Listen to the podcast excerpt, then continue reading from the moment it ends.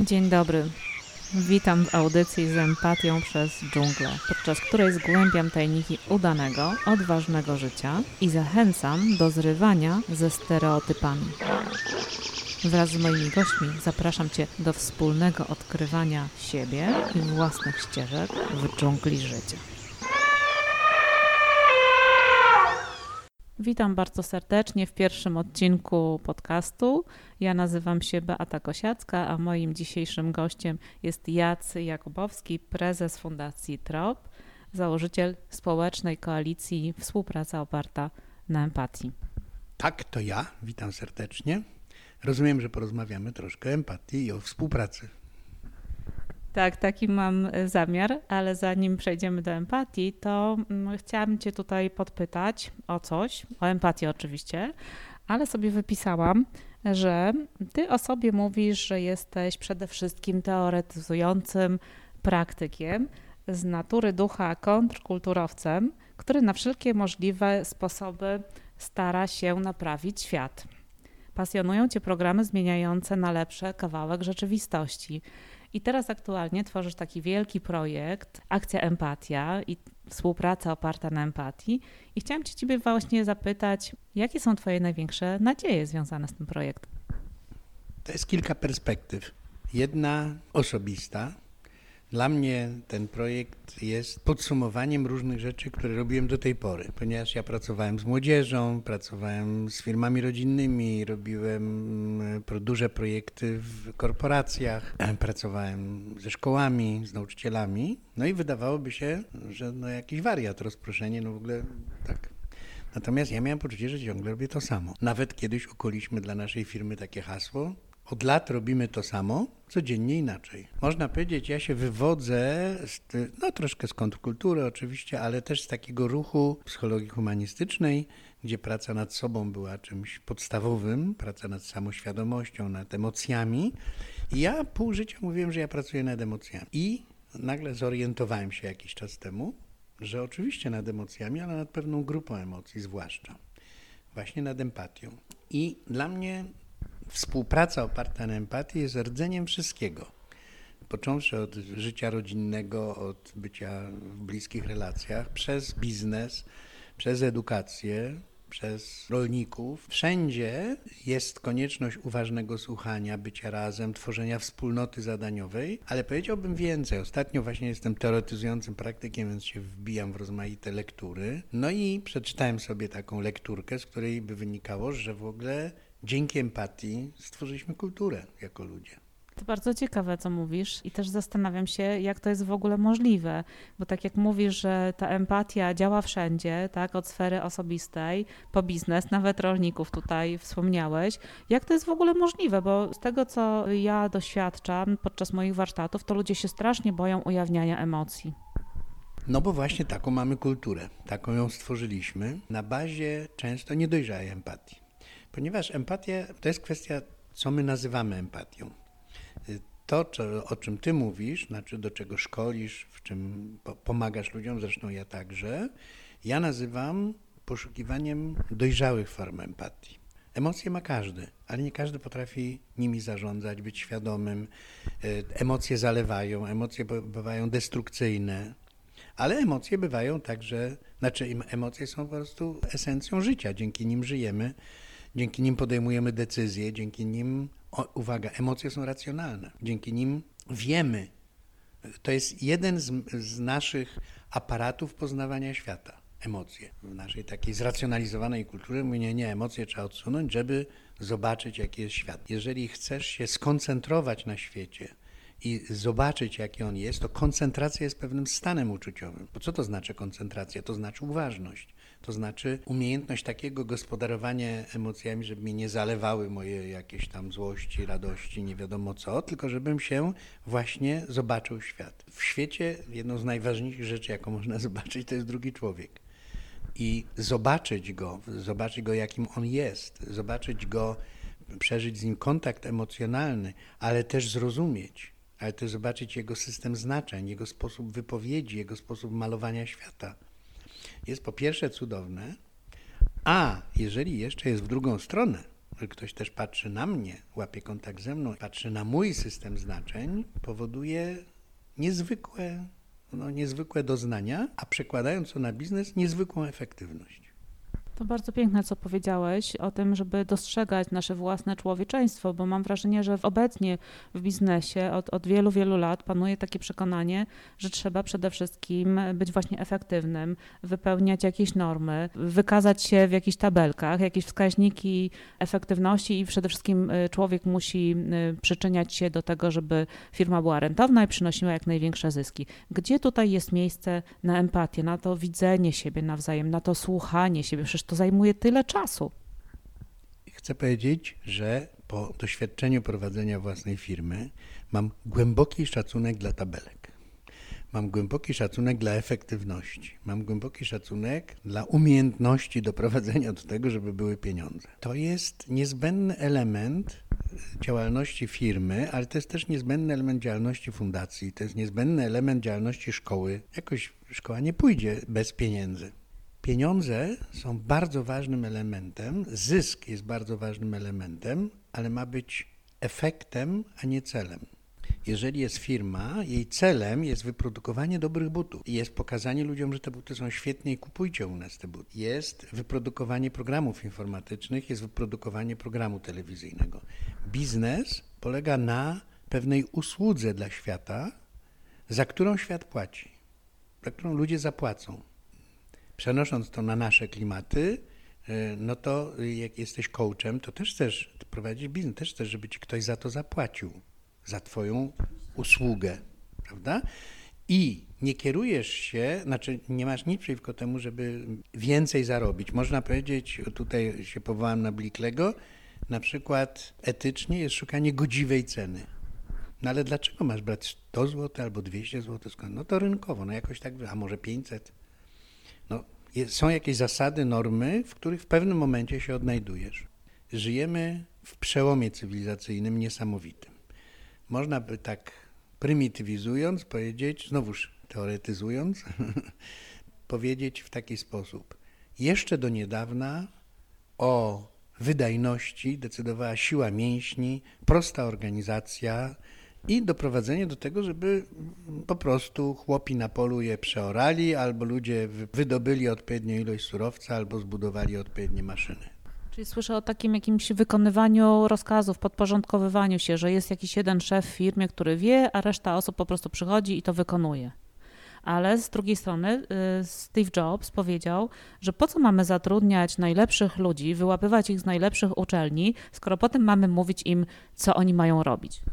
No bo właśnie Steve Jobs już jest w przełomie, bo do tej pory kultura nasza budowała się na strukturze dominacyjnej, bo ona była efektywna.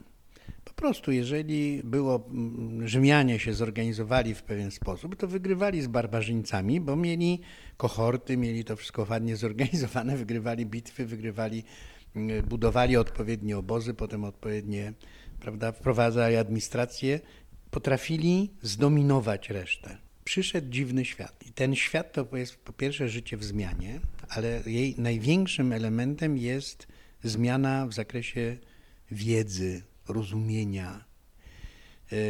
Żyjemy w tyglu kulturowym. Jak sobie na co dzień żyjesz, to już prawie nie ma człowieka, który myśli, że świat wygląda wyłącznie tak, tak. To już wie, że są muzułmanie i katolicy, że są ludzie, którzy są różnych kolorów skóry, że są, tak, ma na co dzień dotyczy, do czynienia z tyglem kulturowym. Gubi się w tym, nie wie co z tym zrobić. Jedni mówią cudownie, korzystajmy, uczmy się, inni mówią walczę z tym, staję się nacjonalistą. Tej walki właśnie coraz więcej w naszej rzeczywistości w Polsce też dużo się teraz e, dzieje takich trudnych spraw i tak się zastanawiam właśnie, czy empatia może tutaj jakoś pomóc? I w ogóle też chciałam się Ciebie zapytać, jak Ty rozumiesz empatię? Co to takiego jest? No właśnie dla mnie, między innymi tą akcję robię dlatego, żeby że ja się zorientowałem, że ja żyję w innej Polsce. Mnie niepokoi potwornie to, co się dzieje. Też czytam gazety, też oglądam, też biorę udział w tym wszystkim, ale Mam wrażenie, że ludzie w głowie mają potworny śmietnik, dlatego że koncentrują się na tym jadzie, na, tym, na tych paskudnych rzeczach. To też jest empatia. Zatruwają się cudzymi negatywnymi uczuciami. To też e, mechanizm zatruwania się czyimiś emocjami, jadem, złością, nienawiścią jest także procesem empatycznym. Tak, bo, bo się po prostu w tym momencie ja się ja zachorowywuję na, na czyjąś nienawiść. A też biorę w tym udział, sam mówię, a jakie oni są i tak dalej, no i w związku z tym uczestniczę w tym. Czy dobrze rozumiem, że e, empatia, taka definicja, w którą ty wierzysz, to jest empatia, to jest takie mm, współodczuwanie czyichś emocji, podłączanie się pod kogoś, tak? Znaczy, to jest nasze biologiczne wyposażenie. To już można powiedzieć, mam wrażenie, że do niedawna wierzyłem, a teraz już jest dalej, bym powiedział, wiem. Czytam neurofizjologów, oni mówią, że po prostu tak jesteśmy zbudowani. Można powiedzieć, ja nie wierzę, że masz ręce, tylko widzę, że masz ręce. No, nie widzę twoich neuronów lustrzanych, ale neurofizjologowie wszyscy akurat mówią jeszcze tam, no, dopiero poznają i tak, ale że one są, to już wszyscy wiedzą, że one w pewien sposób działają właśnie dojrzała empatia to jest y, kompetencja osobista. To, to jest na bazie tego, co mam, tej biologicznej um, wyposażenia, na bazie kultury, na bazie rozwoju własnego, w pewnym momencie zaczynasz na przykład umieć słuchać. Zaczynasz umieć wsłuchiwać się w drugą osobę.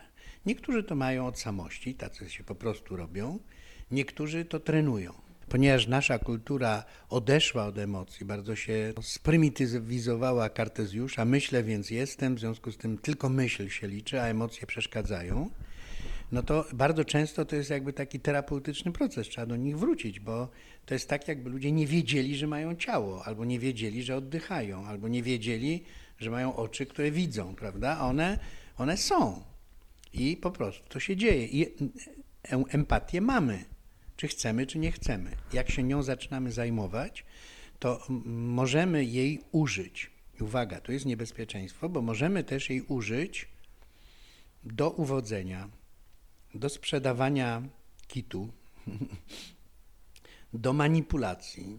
Tak? Sprzedawcy są genialnymi czasami, znaczy genialnymi, są, znaczy mają bardzo dobre, dobry kontakt emocjonalny, ale robią to nie po to, żeby tej osobie znaczy, część sprzedawców właśnie robi dojrzałą empatię. Robi usługę, tak, w której pyta, czy to, co ja mam ci do zaoferowania, jest ci potrzebne.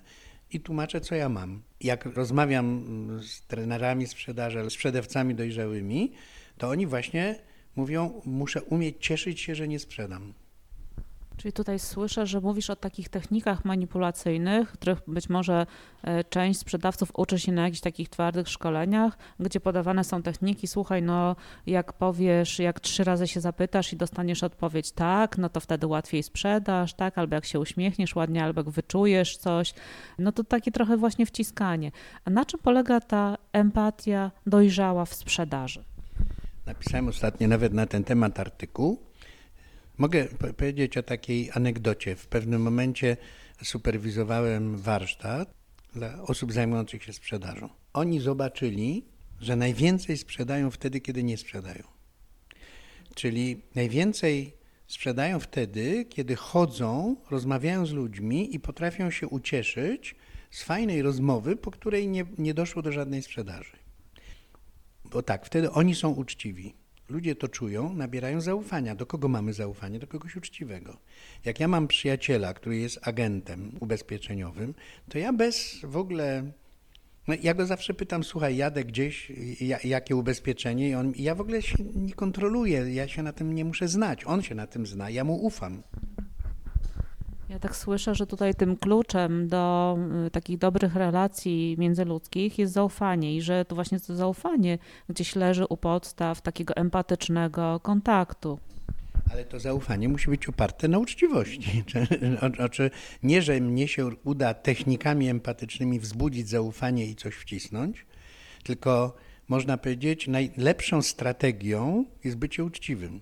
I wtedy to zaufanie ma mocne podstawy bo y, jeżeli ja mam pewien produkt do zaoferowania tobie i ty mnie pytasz, czy to ma sens, ja się zdecentruję, ja się stawiam po twojej stronie, ja się zastanawiam, czy to ma sens dla ciebie, bo ja znam ten produkt, znam twoją sytuację i mówię, nie, nie ma sensu, albo ma, albo nie ten, tylko ten. Kiedyś byłem na takim spotkaniu, w którym taki był mentor dla bankowców, powiedział bankowcom, i siedzieli bankowcy i byli zdumieni, on powiedział, chcę wam powiedzieć coś. My nie potrzebujemy sprzedawców. My w banku potrzebujemy doradców klienta. I to nie jest zabieg słowny. My potrzebujemy ludzi, którzy będą naprawdę myśleć, jak pomóc temu klientowi jak najlepiej, dając jakiś produkt albo nie. To nam zbuduje zaufanie oparte na prawdziwych podstawach, bo ten klient będzie wiedział, że nam można zaufać, bo my mamy wiedzę specjalistyczną bankową, ale my będziemy mu oferować to, co jemu jest potrzebne, a nie nam. A, a dzięki temu my zarobimy. No właśnie, tak się zastanawiam, wiesz, bo na pewno do ciebie też dzwonią tacy handlowcy, czy to z różnych y, telefonii komórkowych, czy z banków i jeszcze nie zdążą jak gdyby zapytać się, czy masz ochotę w ogóle z nimi rozmawiać, czy masz czas, i już zaczynają ci zadawać pytania i oferują swoje produkty. I jak nawet mówisz, że nie, dziękuję, nie mam teraz czasu, to mówią, ale proszę chwilę poczekać, bo ja jeszcze tutaj wiem, że na pewno ten nasz kredyt jest świetną ofertą dla pani i że na pewno pani na tym y, skorzysta. Albo nawet są tacy mili i mówią, to kiedy mogę zadzwonić. ja bym powiedział tak, jest naprawdę cienka granica między manipulacją a ofertowaniem. Przed chwilą rozmawiałem z panią, która przyszła się zapisać do szkoły trenerów, zastanawiała się, czy zapisać, czy nie. No przecież ja chcę, żeby ona była w naszej szkole trenerów. My, nasza szkoła trenerów, dlatego ma moim zdaniem mocną pozycję i ma bez przerwy klientów, że my, że my się z każdym spotykamy i się zastanawiamy razem z nim, czy jest sens, czy to jest akurat dobry moment w ich życiu, czy to właśnie akurat szkoła trenerów, czy, czy oni po prostu, czy to jest, czy to jest sensowne z jej perspektywy pokazuje jej pułapki, w które może wpaść, dzięki, przez to, że będzie akurat w szkole trenera, pokazuje też jej wspaniałe rzeczy, które się w tej szkole dzieją. Mam też świadomość, że dzięki takiej rozmowie ta osoba nabiera do mnie zaufania i być może, no może też podjąć taką decyzję, że wejdzie w tą szkołę trenerów, bo ja jestem taki fajny. No trudno. Wolałbym, żeby podjęła decyzję, że jestem fajny, a ona dzięki temu samodzielnie podejmuje decyzję, prawda? I na tym mi najbardziej zależy tak żeśmy się skoncentrowali na sprzedaży, ale to dotyczy wszystkiego. To dotyczy na przykład piekielnie ważnej rzeczy, jak współpraca w zespole, w dowolnym zespole. Chciałbym powiedzieć, że jak wchodzą ludzie do pokoju i siadają przy stole, albo w kręgu, albo przy, nawet przy komputerach, to czy chcą, czy nie chcą, zaczyna się proces. Bo neurologicznie wiadomo, że jak ja patrzę na ciebie, to w tym momencie we mnie się uruchamiają, powstają pewne, no nie tylko neurony, ale na przykład powstaje, y, neurologowie mówią, powstaje teoria umysłu. Czyli jak ty tu weszłaś, popatrzyłaś na mnie i w twojej głowie przed, przeddecyzyjnie, przedrefleksyjnie, w ogóle przed czymkolwiek powstała, powstało przekonanie, że się jakoś czuję. I w mojej głowie powstało, że ty się jakoś czujesz. No i można to sprawdzić. Ty się spytałaś, jak ja się czuję. Powiedziałem, mnie kolano boli albo coś. Bo jeżeli jesteśmy dojrzali, to, to, mim, to po pierwsze, bardzo często ty wyczujesz, jak się ktoś czuje. Ale wiesz też, że możesz się mylić, w związku z tym sprawdzasz. Się coś potwierdza, rozwija albo nie. Wchodzi komunikacja. Jeżeli ludzie siadają w zespole i mają opracować nowe rozwiązanie technologiczne, jest między nimi y, specjalista od informatyki, jest inżynier, jest designer, jest nie wiem kto jeszcze, księgowa. Oni mówią różnymi językami. Oni są wyspecjalizowani w jakiejś swojej wiedzy, na, naprawdę bardzo głęboko, tak? coraz więcej rozumieją, coraz więcej wiedzą, a tutaj muszą usiąść, no z, z perspektywy każdego, ta reszta jest dyletantami w jego wiedzy. Więc ja będąc informatykiem, mając całą wiedzę, muszę, my tu rozmawiamy o tym, jak do tego, ja muszę z wami się zdecentrować, mieć szacunek do inżyniera, bo on się zna na technicznych rozwiązaniach, szacunek do księgowej, bo ona wie, czy to pójdzie, czy nie pójdzie, tak? I tak dalej, i tak dalej, do wszystkich, którzy tu są. Ale potrzebuję, żeby mieli też szacunek do mnie. Bardzo często w zespole tworzy się sytuacja przepychanki i walki. Walki o głos, walki o rację, Przecież ja mam rację, przecież ja widzę coś, prawda? A ty tego nie widzisz, że ja no, po prostu jak tak zrobimy, to to nie pójdzie. Można powiedzieć walki o efektywność. Ja uważam, że to nie pójdzie, bo tak jak to robimy, to po prostu kasy zabraknie. Jak powiedziałeś właśnie o tym, kto ma rację, to mi się przypomniał cytat z Marszala Rosenberga, twórcy Porozumienia bez przemocy, który powiedział, że możesz mieć albo rację, albo relację. I moim zdaniem to jest właśnie clue tego, w jaki sposób możemy współpracować z różnymi ludźmi. Zresztą tutaj oprócz tego, kto ma rację, a zamiast tego ta otwartość i szacunek i ciekawość drugiego człowieka, no to też padło dużo takich różnych rzeczy, typu na przykład kto ma głos, tak? I żeby te osoby wszystkie zostały usłyszane. I za chwilę jeszcze wrócimy do tego, jak w zespole możemy bardziej otwierać się na empatię i jak to może się przyczyniać do tego, żeby firmy były bardziej efektywne, a nasza osobista efektywność i zadowolenie z życia także rosły. No właśnie, rozmawialiśmy o zespole i chcę powiedzieć, że właśnie ta jedno to jest ta empatia, no nazwijmy to uczuciowa. Ten przepływ, ta umiejętność widzenia, słuchania, bycia w kontakcie. Ale przy współpracy opartej na empatii chodzi nam nie o to, żeby się dobrze poczuć. Nie tylko. To dobre samopoczucie je, ma też służyć temu, żebyśmy zrozumieli to, co mówimy, ale też nie po to, żeby się dobrze dogadać, to jest fajnie na seminarium fajnie się dogadaliśmy. Ale w zespole jest to po to, żeby y, zrobić coś, co posłuży światu. Na przykład spowoduje jakiś produkt, który ludzie kupią, albo w organizacji pozarządowej dogadamy fajne przedsięwzięcie, efektywne, w którym pomoże się jakimś chorym dzieciom, albo pogłębi się świadomość ekologiczną. Albo jeżeli to jest zespół nauczycieli, to on wypracuje lepszy sposób pracy z dziećmi w szkole, tak? On ma coś zrobić dla innych. Ja bym powiedział, jakbyś się przyjrzała tak dokładnie, praca jest właściwie aktem empatii. To znaczy, ty coś robisz, budujesz dom, w którym potem ktoś mieszka. Praca ma sens głęboki. Finanse są, powinny być oznaką tego sensu, efektem, nie celem.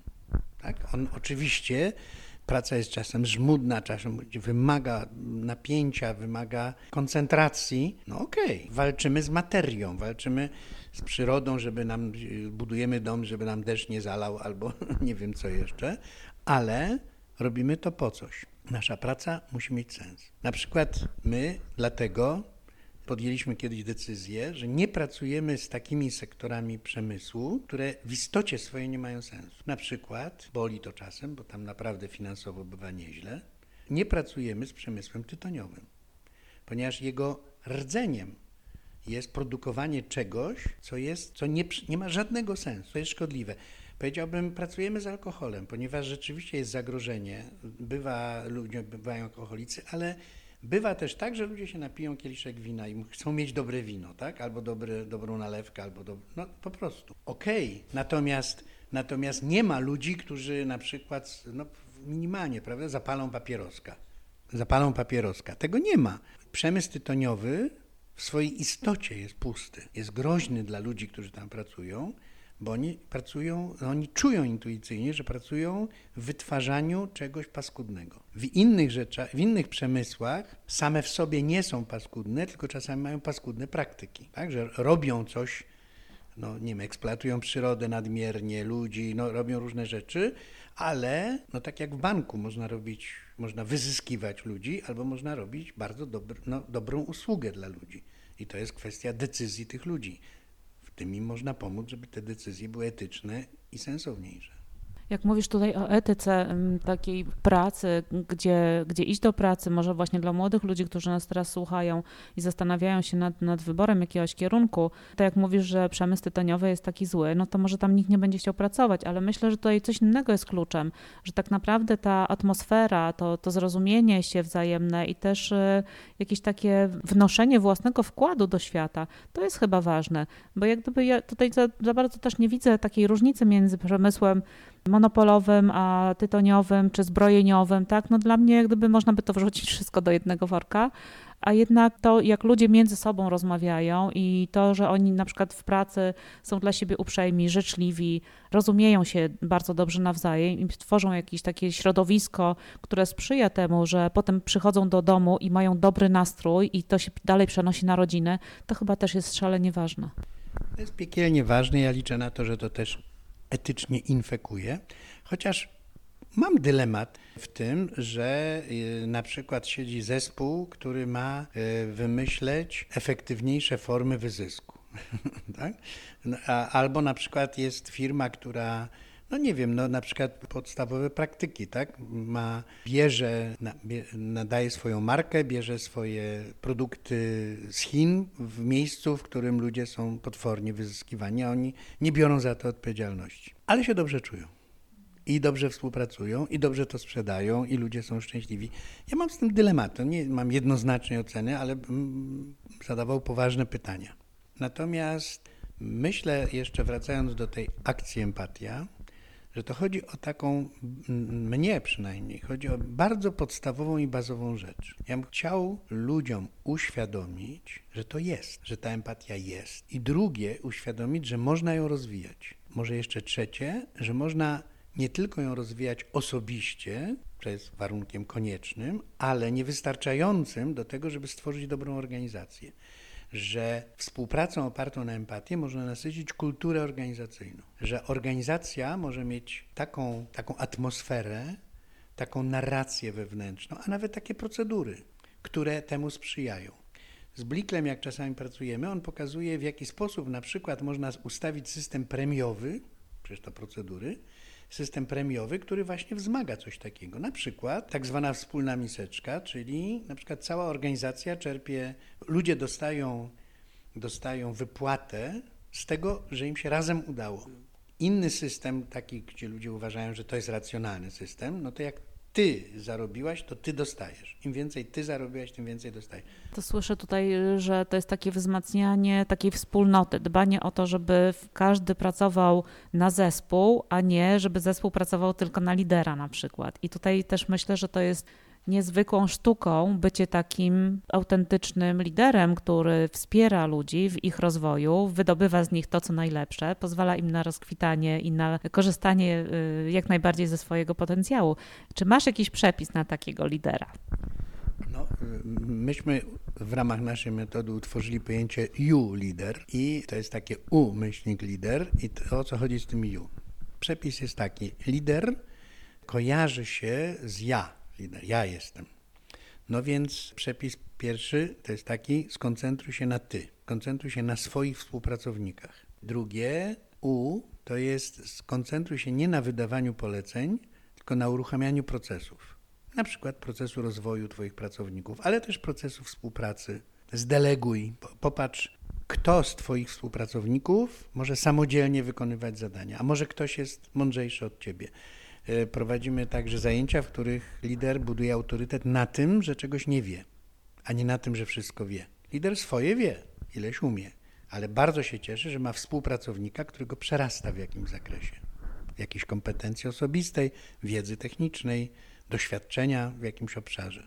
Chodzi o to, żeby lider umiał stworzyć, umiał animować kompozycję złożoną z autonomicznych, zaangażowanych ludzi i żeby pozwalał im także opiekować się sobą. Żeby, żeby pozwalał, no pozwalał, żeby w ogóle w grupie było iluś liderów, a nie jeden. Znam już organizacje, w których nie ma szefów, te turkusowe. Na różnym to jest etapie, ale y, istotą liderstwa i przywództwa, o, mogę się powołać na Koweja, który napisał coś, co było w swoim czasie zaskakujące. Przywódca to jest osoba, która umie zobaczyć u, swojej, u osobie, której przewodzi, jej mocne strony i tak jej pokazać, że ona sama je zobaczy.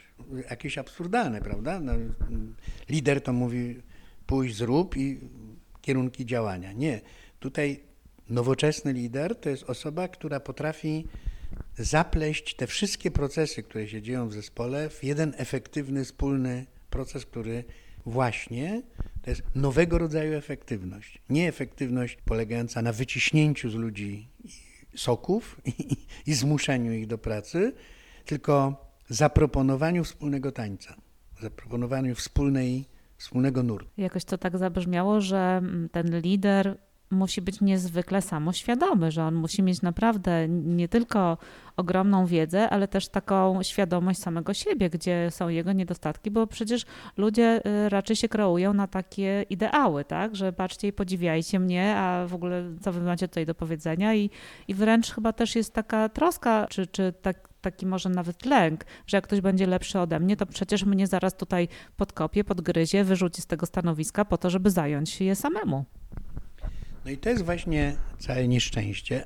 Paradoks polega na tym, że jak się przyjmie tą perspektywę, to jest znacznie przyjemniej, znacznie spokojniej, znacznie zdrowiej. Lider, który musi cały czas być najlepszy, który musi być na górze, który musi wszystkim władać, spala się. Potem moi koledzy psychoterapeuci mają kupę pracy, bo właśnie z takimi liderami. Oni się niszczą, niszczą sobie zdrowie, niszczą sobie życie i uwaga, jeszcze do niedawna, dobra, niszczył sobie zdrowie, ale więcej kasy zarabiali. Nie. W tej chwili więcej kasy zarabiają ci, którzy są w kontakcie, którzy rozmawiają, którzy potrafią, którzy się cieszą, że ktoś wymyślił inną stronę i, i poszło, i udało się. To jest nowy czas. To jest, można by powiedzieć, że rdzeniem biznesu teraz, nowoczesnego biznesu, jest wspólnotowość. A dlaczego? No też najpro... znaczy, no dobrze, z powodów humanistycznych to jest jedno, ale z powodów efektywność w świecie wiedzy, w świecie, w którym jak my teraz rozmawiamy, to na temat empatii mózgu prawdopodobnie powstało pięć artykułów nowych, o których my nie mamy pojęcia i które jak przeczytamy, to zmienią naszą, nie wiem, jakiś nasz sposób myślenia o tym. Co to znaczy? Że jeżeli jest, jeżeli do, do, w dowolnej dziedzinie ktoś coś robi, to w czasie, kiedy robi, podejmuje jakieś decyzje w oparciu o jakąś wiedzę, która się właśnie zmieniła. Jego pracownik mógł właśnie przeczytać artykuł, właśnie porozmawiać z klientem, właśnie w jego głowie mogła powstać jakaś nowa myśl, która będzie zbawienna dla ich pracy. Ale też jest masę szumu, prawda? Też powstają nieprawdziwe informacje i teraz w tym wszystkim trzeba żeglować, wspólnie żeglować, wspólnie użyć użyć maksymalnie kilkudziesięciu rozumów, kilkuset rozumów, y, rozumianych jako myśli, uczucia, wyobrażenia, doświadczenia, przeżycia, zapleść w to jeden proces, który da lepsze buty, albo lepszą pomoc dla dzieci, albo da lepszą telefonię komórkową. Tak sobie jeszcze myślę o tej koalicji, do której widziałam, że przystąpiło naprawdę mnóstwo osób indywidualnych, firm, organizacji. I chciałam się Ciebie zapytać, co tych ludzi tutaj do ciebie przyciąga? Co jest najważniejsze w tym? Mam nadzieję, że jakiś rodzaj wiarygodności, ponieważ to jest moja pasja i jakby ludzie wiedzą, ale co mnie najbardziej cieszy, w tej koalicji pojawiło się masa osób, których w ogóle nie znam. I z tego się też bardzo cieszę, bo to oznacza, że przyciąga ich własne, ich idea i własne przemyślenia. Y, być może jest tak, że w ramach tej koalicji złapaliśmy jakiś, jakiś rdzeń świata. Zastanawiające dla mnie było to kilka lat temu, kiedy podjęliśmy współpracę z osobami zajmującymi się rozwojem Polski od strony gospodarczej, tak? I oni stwierdzili, dobra, no, inwestycje, technologie, kapitał, organizacja, ale uwaga, ludzie zajmujący się gospodarką powiedzieli, największym deficytem jest empatia. Bez niej nie pójdzie gospodarka do przodu. Jak to mówi psycholog, to, no, ale jak to mówi osoba, która nagle. W, i oni mówią, my nie wiemy, jak to się robi. Powiedzcie nam, jak to robić, żeby ta empatia była. Drugie, jestem w to są działacze, no to są osoby, które robią wielkie projekty y, społeczne. Założył ją Bill Drayton. W niej są od, wydawałoby się ludzie od sasa do lasa, no nazywano nas social entrepreneur, czyli tacy społeczni przedsiębiorcy, innowatorzy dla dobra ogółu, no dobrze. Y, jedni robią ekologię, drudzy pomagają dzieciom, trzeci pracują nad jakimiś absolutnie nowatorskimi programami komunikacji i tak dalej. Co nas łączy? Bill Drayton w pewnym momencie, przyglądając się temu, powiedział: Tych ludzi łączy empatia w moim języku dojrzała empatia, czyli jeżeli mam przyjaciela, który, tak, który by chciał, żeby szkoła się zmieniła, to on nie walczy, tylko on pracuje nad tym, żeby nauczyciel, żeby wesprzeć nauczycieli, żeby oni potrafili w inny sposób być z uczniami ze sobą. Tak? A jak mam kolegę ekologa, który walczy o ziemię, to on uświadamia ludziom, on chce budować świadomość, żeby ludzi, żebyś ty i ja, żebyśmy w swoich codziennych zachowaniach na przykład mniej zużywali wody, albo mniej śmiecili, albo robili sensowniejsze rzeczy. Tak? I teraz ta empatia, ta koalicja, współpraca w oparciu o empatię, dlatego przyciąga tych ludzi, że oni sami, nie z powodu tego, że ja coś wymyśliłem, czy ktoś, tylko oni sami poczuli, zobaczyli, że to ma sens. A drugie, co w tej koalicji moim zdaniem jest też piekielnie ważne, to że mogą się spotkać nareszcie ludzie, którzy są, którym się wydaje, że są z kompletnie innych bajek. Bo na seminariach, które prowadziłem, przychodzi na przykład dyrektorka szkoły i przychodzi pani z HR-u i przychodzi osoba, która na przykład robi społeczny program dla rolników. No można powiedzieć, one żyją w innych światach. Panie z HR-u spotykają się z innymi paniami z HR-u. Jeżeli już, to się spotykają z menedżerami. Już uważają, że to jest inny świat. Ludzie robiący różne innowacyjne przedsięwzięcia w oświacie spotykają się z innymi ludźmi, robiącymi innowacyjne przedsięwzięcia w oświacie. Ekologowie spotykają się z ekologami. I słusznie. Ważne jest, żeby były takie środowiska. Ale ja zobaczyłem, ile oni się, ile się wszyscy mogą od siebie nawzajem nauczyć, ile mogą zobaczyć, prawda? Ile może na przykład przenieść z biznesu do organizacji pozarządowych, a z organizacji pozarządowych do biznesu. Ile można z eksperymentów oświatowych, ile się może nauczyć firma rodzinna. Słyszę, że tutaj y, te osoby z różnych światów, no to po pierwsze twoja zasługa, że łączysz te światy, a po drugie, że te osoby mogą rzeczywiście na tym bardzo skorzystać, wymieniając się jak gdyby takimi dobrymi praktykami, pokazując co u nich zadziałało, dzieląc się tym w otwarty sposób, ale też słuchając innych, czyli jest ta wymiana, wzajemność, szczerość, y, empatia i coś, co rzeczywiście działa, bo to się nakręca jednak bardzo. I mam wrażenie też, że, że, że ci ludzie przychodzą tutaj, bo widzą, że sami też ich efektywność jest o wiele mniejsza niż jak e, przyłączą się do kogoś, do czegoś, do jakiegoś procesu, do jakiegoś projektu, który już działa. Siła jest w ludziach. Dla mnie to jest właśnie jedna z wielu sytuacji, której następuje tak zwana gra o sumie niezerowej. Czyli to nie jest tak, że jak coś zrobimy, to albo wygram ja, albo jak wygrasz ty, tylko przez to robienie i ty masz i ja coś sens i odnosimy jakąś korzyść duchową, materialną, psychologiczną, społeczną. Ja także posługuję się językiem korzyści. Dla mnie jest ważne, żebyś ty będąc w tej koalicji, dzięki tej koalicji coś zarobiła. Bo na przykład coś lepiej zrozumiesz, albo nawiążesz kontakty, albo coś takiego. Po pierwsze, bo to jest miłe, ale po drugie, bo jeżeli dzięki temu powstanie jakiś dłuższy program i projekt, to jest taka szansa, że to nie będzie tylko taka efemeryda, po prostu takie coś, tylko że ludzie przejdą jakiś proces uczenia się, przesterowywania nawyków, trenowania tej empatii. Ja kiedyś napisałem artykuł Trenowanie spontanicznej reakcji empatycznej. To jest coś takiego, że trzeba że żeby tą empatię dojrzałą w, w, działaniu osiągnąć, trzeba przejść szereg doświadczeń, które spowoduje, że to słuchanie nie będzie sztuczne, że to nie będzie tak, że ojej, teraz mam słuchać, no to słucham i ta druga osoba patrzy, co ty w ogóle robisz, bo tam się coś kotuje we łbie, tak? To musi być, to musi być tak jak muzyka, w której ja gram trochę na gitarze. Można powiedzieć, żeby, żeby zagrać na gitarze, trzeba najpierw ćwiczyć, ćwiczyć, jeszcze raz ćwiczyć i te chwyty, i, i, i mieć masę stereotypów w rękach. Tak? Złapać tą ręką tak, a tą uderzyć tak. I w pewnym momencie zaczynasz to przekraczać i zaczynasz robić muzykę, a nie zestaw chwytów. Tak? Zaczynasz grać. Coś ci się rodzi pod tymi palcami. A jeszcze jak masz teraz z kimś, tak? i ma, ma te, ten dźwięk ma między wami wibrować i powstać z tego utwór. I to jest coś bardzo podobnego. Ludzie muszą przejść szereg rzeczy osobiście, nawyków, ale potem stworzyć orkiestrę, zespół muzyczny, stworzyć po prostu coś albo inna alegoria, drużynę piłkarską. Tak? Piłkarz nie może się zastanawiać, gdzie kopnąć. On musi po prostu spontanicznie piłkę kopnąć tam, gdzie najlepiej ona zadziała.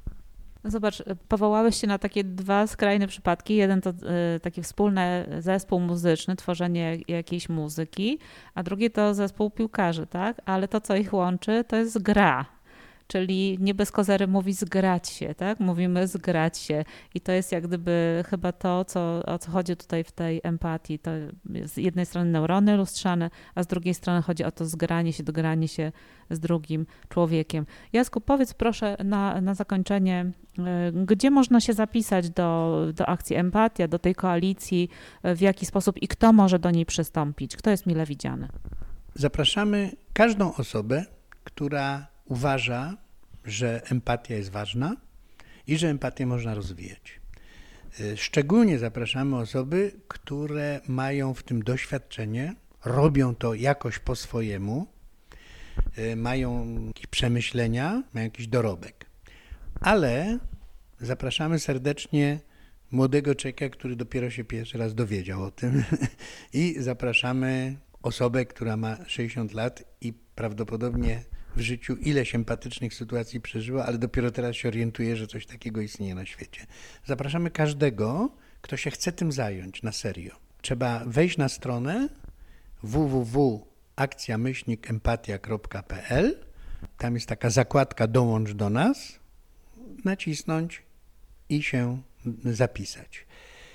Nie mamy nic przeciwko, ale raczej zniechęcamy polityków, osoby, które by chciały tutaj. Znaczy, ja, ja z tym mam kłopot, bo uważam, że polityk też człowiek i że trzeba by mu pomóc, ale mam dużą obawę i nie chciałbym, żeby to się stało terenem jakichś przepychanek politycznych. Jeżeli polityków, to takich, którzy by chcieli naprawdę budować mosty i się porozumiewać ze swoimi przeciwnikami. Chciałbym także powiedzieć, że mam niezwykły szacunek do obszaru rozwoju usług duchowych, począwszy od kościoła przez wszystkie nurty medytacyjne i różne. I chcę powiedzieć, że uważam, że tam jest masa empatii, także potrzeba, ale że tam jest wymiar duchowy i żeby wyraźnie powiedzieć, my robimy koalicję, współpracę w oparciu o empatię na poziomie społeczno-psychologicznym, a nie duchowym. Ja się nie czuję przewodnikiem duchowym, tylko czuję się animatorem życia społecznego. Więc zapraszam, nawet jeżeli to są osoby z kościołów albo z, z jakichś nurtów medytacyjnych, religijnych, to cudownie, że mają swoją, swój obszar duchowy. Tutaj zapraszamy do współpracy w, w, różnych orientacjach, sposobach działania. No i także boimy się nieco, już się takie osoby pojawiły, e, boimy się e, osób, które, ach, powiem to po prostu, oszołomów. Boimy się osób, które, z którymi po prostu trudno nawiązać kontakt i które wchodzą we wszystko, co się dzieje i usiłują zawładnąć przestrzenią, gadają, robią rozmaite rzeczy. Będziemy się próbować z tym radzić, natomiast, natomiast liczę na to, że będzie wchodzić masa, masa osób, które chcą to wprowadzać w swoje życie, wprowadzać w swoją pracę, wprowadzać w, w swoje działanie. Z tego co pamiętam, ta akcja opiera się na takich kamieniach milowych i chciałabym też, żebyś o tym jeszcze dwa słowa powiedział. A Państwa w międzyczasie zapraszamy jeszcze raz na stronę www.akcja-empatia.pl. Tą współpracę w oparciu o empatię trzeba tkać codziennie i bez przerwy, ale akcja ma swoją, swoje zasady i dynamikę. W tej chwili, y, czyli od 26 września do 9 października, Trwają dni współpracy oparte na empatii i tutaj osoby różne robią różne wydarzenia, a też przyglądamy się spotkaniom, wykładom, zebraniom, w których ta empatia w sposób świadomy jest eksponowana. Tak? Jest, ludzie o tym myślą, zastanawiają się, jak to robić. Spróbujemy to potem ładnie opisać, pokazać. W grudniu będzie konwersatorium profesora Andrzeja Jacka Bliklego, w którym będzie, będzie troszkę takie podsumowanie wszystkich działań do tej pory. E, I dla nas ważnym kamieniem milowym następnym będzie mm, wiosenna konferencja, czasami nazywamy to antykonferencją, czyli wprowadzona w stylu open space, warsztatowym, spotkaniowym, a nie takim napuszonym konferencyjnie, ale taki festiwal, taka konferencja, dopiero to budujemy, e, w czasie której liczymy, że bardzo dużo osób się spotka bezpośrednio, bo przyjedzie, a inni będą mogli uczestniczyć w tym internetowo lub się dowiadywać różnych rzeczy a może zorganizować jakieś rzeczy u siebie w miast. W każdym razie to będzie następny punkt y, milowy i potem zrobimy coś na jesień, ale co zrobimy, to będzie zależeć między innymi od ciebie, słuchaczu, czy w to wejdziesz, czy nie. Ponieważ im więcej osób wejdzie, tym więcej, więcej pomysłów, większa skala i liczymy na współkreowanie.